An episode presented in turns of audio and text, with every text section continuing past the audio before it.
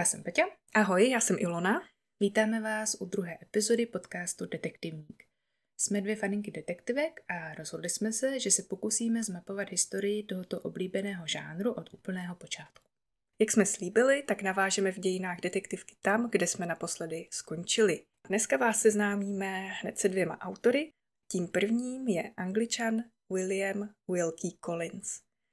Narodil se v roce 1824 v Londýně a nejenže to byl spisovatel, ale byl to taky senzační člověk. Co si pod tím představit a co to znamená, to si vysvětlíme za malou chvíli. Každopádně on byl autorem takzvaných senzačních románů, v angličtině sensation novel. Ty byly v 60. a 70. letech 19. století mezi čtenáři velmi populární. Tento žánr staví především na vzrušujících, velice neobvyklých až tajuplných a mnohdy děsoplných událostech, které jsou nezřídka spojené s nějakým druhem kriminality, takže tam máme všechno, co si eh, dovedete představit, mrtvoly, incest, šílenství, cizoložství, prostituce, vraždy a tak dále, takže opravdu samé nepěkné záležitosti, které ale jsou na druhou stranu tím pádem eh, pro čtenáře velice chytlavé. Takže takový knižní bulvár 19. století. Přesně tak, záměrem autora bylo čtenáře šokovat a udržovat vlastně v neustálém napětí. V průběhu toho příběhu kromě teda těchto motivů se tam objevují nečekané zvraty a mnoha překvapení. Ku příkladu takovým klasickým překvapením v těchto románech je pečlivě střežené rodinné tajemství, které umírající osoba prozradí těsně předtím, než zemře a ta informace vlastně pro ty další postavy vyvolá eh, skandál a eh, je pro ně nepříjemná. Důležité je podotknout, že díla Velkého Kolince vznikala v přelomové době, v době průmyslové revoluce, kdy bylo na vzestupu hnutí za emancipaci žen a mnohé další změny, což se samozřejmě odrazilo i v literatuře samotné. A senzační romány stavěly na tom, že vlastně ta zkostnatělá společnost se dost bála tady těch probíhajících změn, no a ty romány si do toho ještě trošičku víc zašťouraly.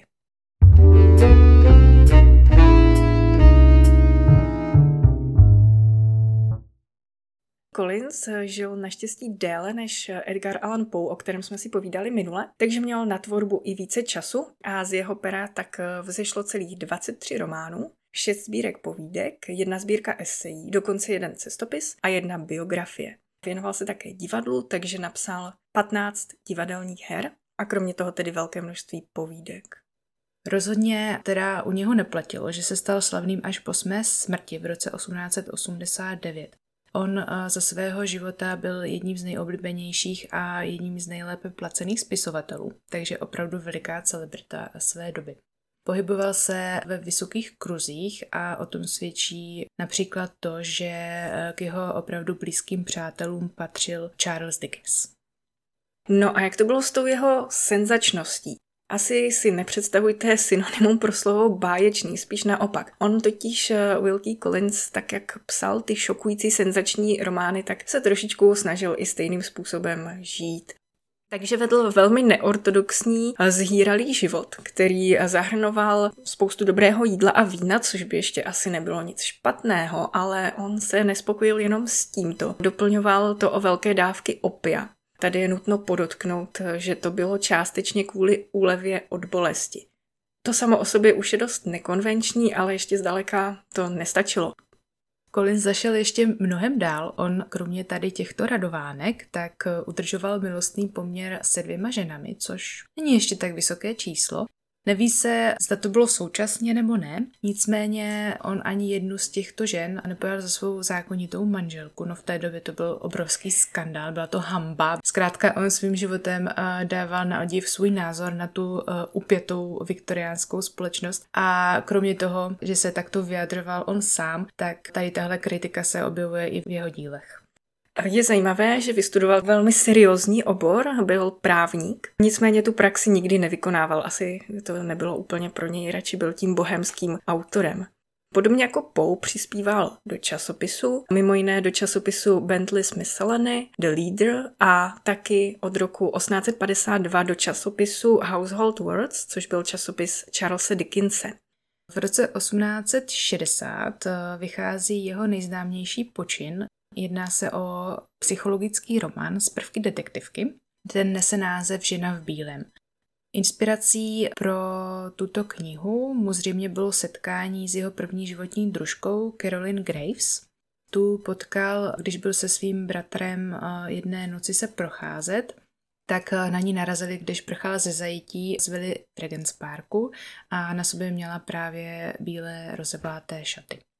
Román Žena v bílém je zasazený do kulis viktoriánské Anglie a objevuje se v něm motiv sňatku z rozumu, což tedy je samozřejmě sňatek pro peníze, jak jinak. Dále tam jsou motivy veliké lásky, intrik, šílenství, prostě takové ty typické motivy pro ty senzační romány. A na konci nás samozřejmě čeká velké překvapivé rozuzlení. Hlavní postavou je učitel kreslení Walter Hartright, který se cestou na zámek, kde má vyučovat dvě sestry, setkává právě s tajuplnou ženou oděnou v bílém. Jak to bylo dál, nebudeme prozrazovat, ale dáme si malou ukázku.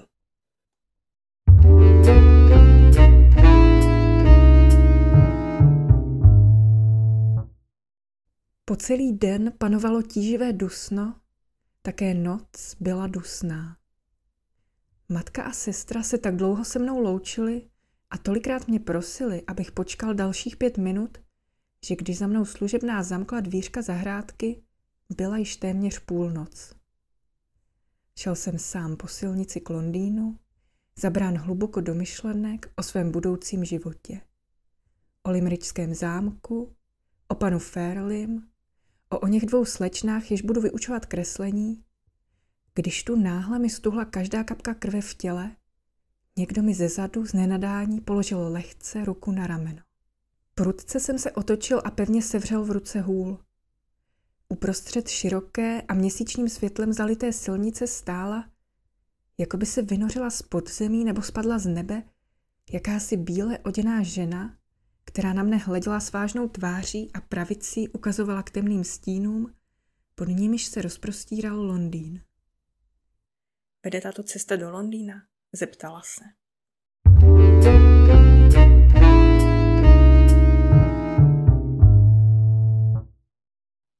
Utekla z mého ústavu pro choromyslné. Lhal bych, kdybych nepřiznal, že na mne tato slova zapůsobila jako blesk. Z některých podivných otázek, které mi ona podivná žena položila, jsem jen usoudil, že buď byla od přírody roztěkaná a rozháraná, anebo že nějaký náhlý úlek porušil rovnováhu její mysli. Nikdy mi však nepřišla na mysl představa naprostého šílenství, jakou obvykle spojujeme s pojmem Ústavu pro choromyslné. Nic z její řeči nebo její chování tomu nenasvědčovalo a slova, jež onen neznámý pronesl k strážníkovi, mě ani nyní nepřesvědčila. Co jsem vlastně učinil? Pomohl jsem k útěku oběti nějakého nespravedlivého uvěznění, nebo jsem přispěl k tomu, že se po Londýně svobodně pohybuje nešťastná bytost, jejíž činy mají podléhat dozoru? V rozrušeném stavu, v němž jsem byl, jsem nemohl na spánek ani pomyslit. Po celý zbytek noci jsem přemýšlel o oné nešťastné bytosti, o tom, kde asi vystoupila z drožky, co se s ní stalo Zda jí muži se vystopovali a zda se jí opět zmocnili. Bylo to pro mne vysvobození, když nadešla hodina mého rozloučení s Londýnem, s londýnskými žáky a přáteli a když jsem se mohl vydat na cestu za novými zájmy a novým životem.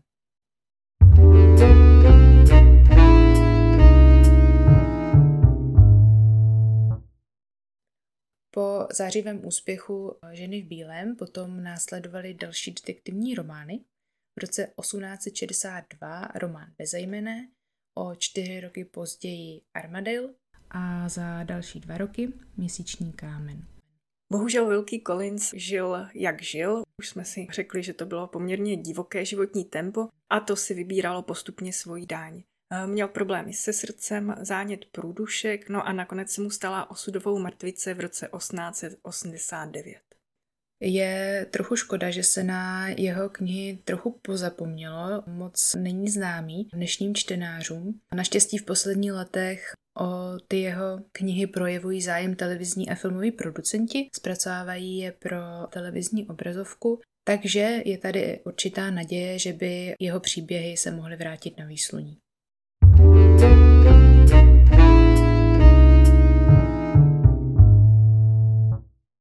Wilkie Collinse nekončíme. Druhým autorem, se kterým bychom vás rádi seznámili, pokud ho už samozřejmě neznáte, je Emil Gaborio.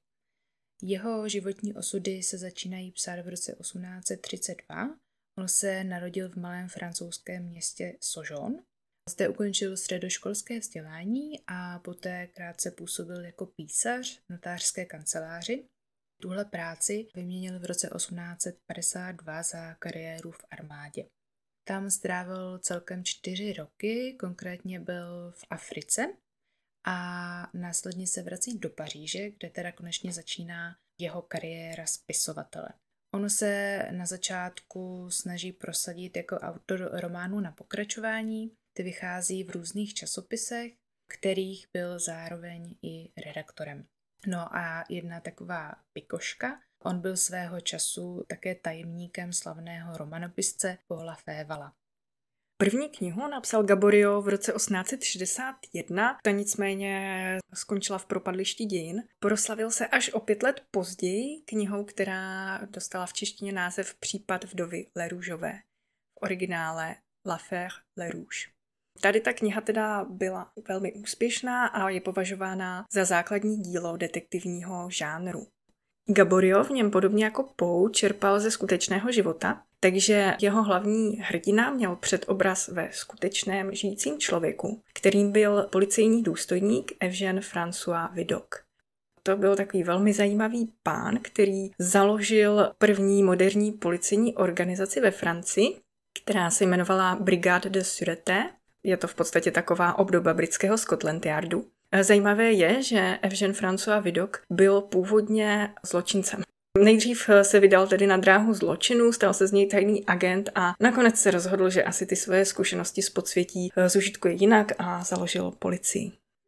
V prvním slavném románu Případ vdovy Lerůžové, tak uh, hlavním hrdinou je právě mladý policista Lekok. On se jmenuje Lekok asi, aby to připomínalo slovo vidok, ale lekok, eh, to znamená to samozřejmě kohout, tak jako slovo kok v angličtině. A je tam samozřejmě i ten dvojsmysl, takže nevím, jestli je to úplně vhodně zvolené jméno. Prostě to byl kokot. Aby jsme byli fair, tak ta postava mladého policisty Lekoka byl dobrý detektiv. Představte si Sherlocka Holmese, geniálního detektiva, ale Lekok nebyl tak nabubřelý a egoistický. Vůbec nebyl neomylný, naopak byl ochoten přiznat svoji chybu a dokonce ji i napravit. Ano, to je u mužů velice zvyklá vlastnost a patrně ji najdeme pouze na papíře, až samozřejmě na světlé výjimky. Kromě teda eh, toho, že eh, čerpal eh, autor ze skutečného života, tak se v těch jeho románech objevuje, nebo je tam patrný vliv také dobrodružných románů a nenahraditelné místo zde mají podle intriky, nepovedený šlechtic, nehynoucí láska, to je úplná tajemství, zkrátka je to zářný příklad senzačního románu. Lekok se tady v tom příběhu začíná teprve vybarvovat. Prim tam hraje jeho idol postava Tabareta. Zároveň by se dalo říct, že to je první takzvaný justiční román svého druhu. Kniha na 100% splňuje popis, který se nám objevuje v doslovu. Teď cituji, úkolem čtenáře je objevit zločince, úkolem autora je čtenáře zmást, čili to, co je gro vlastně detektivech od jejich vzniku až do současnosti. Dáme si zase ukázku, tentokrát tedy z nejslavnějšího díla spisovatele Emila Gaborio, Případ vdovy Lerůžové.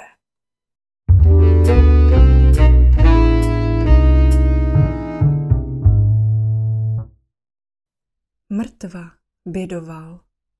Je mrtva.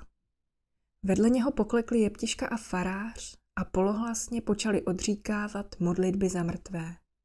Prosili Boha za duši zesnulé za její pokoj a za milost. Žádali alespoň trochu štěstí na nebesích pro tu, která na zemi tolik vytrpěla. Zhroucen v křesle, s hlavou zakloněnou, seděl hrabě Komarén, bezvládnější a synalejší než jeho mrtvá, kdysi tak krásná milenka. Klára a lékař k němu přiskočili. Museli mu uvolnit vázanku a rozepnout límec u košile, neboť se dusil. S pomocí starého vojáka, jehož zarudlé a napuchlé oči prozrazovali zadržovanou bolest, odtáhli křeslo s hrabětem k pootevřenému oknu, aby se trochu nadechl vzduchu. Před třemi dny by ho podobný výstup byl zabil. Ale srdce se neštěstím zoceluje jako ruka prací. Zachránili ho slzy, zašeptal lékař Kláře do ucha. V skutku pan de Komarén pomalu přicházel k sobě a s vyjasněním mysli se mu vracela i schopnost utrpení. Po velkých duševních otřesech nastupuje nejprve zhroucení, zdá se, jako by se organismus uzavíral do sebe, aby vydržel pohromu.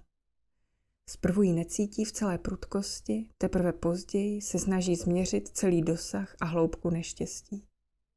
Pohled hraběte utkvěl na lůžku, na něm spočívalo tělo Valerino. Tak to je tedy vše, co z ní zbývá.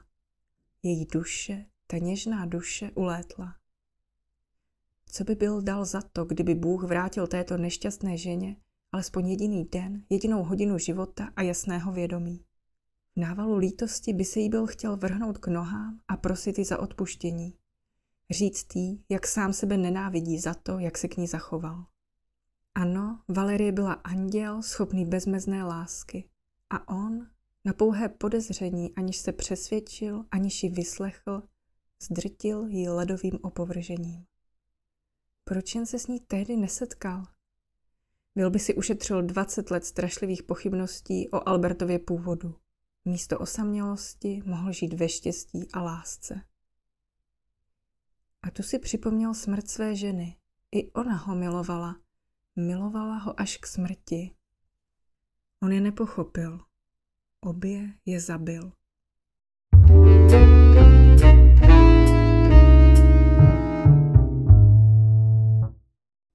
První dobrodružství postavy Gastona Lecoqa bylo dokonce adaptováno pro filmové plátno, a to poprvé v roce 1914. Tehdy se ještě jednalo o němý film. Film Pan Lecoq byl uveden pod taktovkou režiséra Maurice Turnera.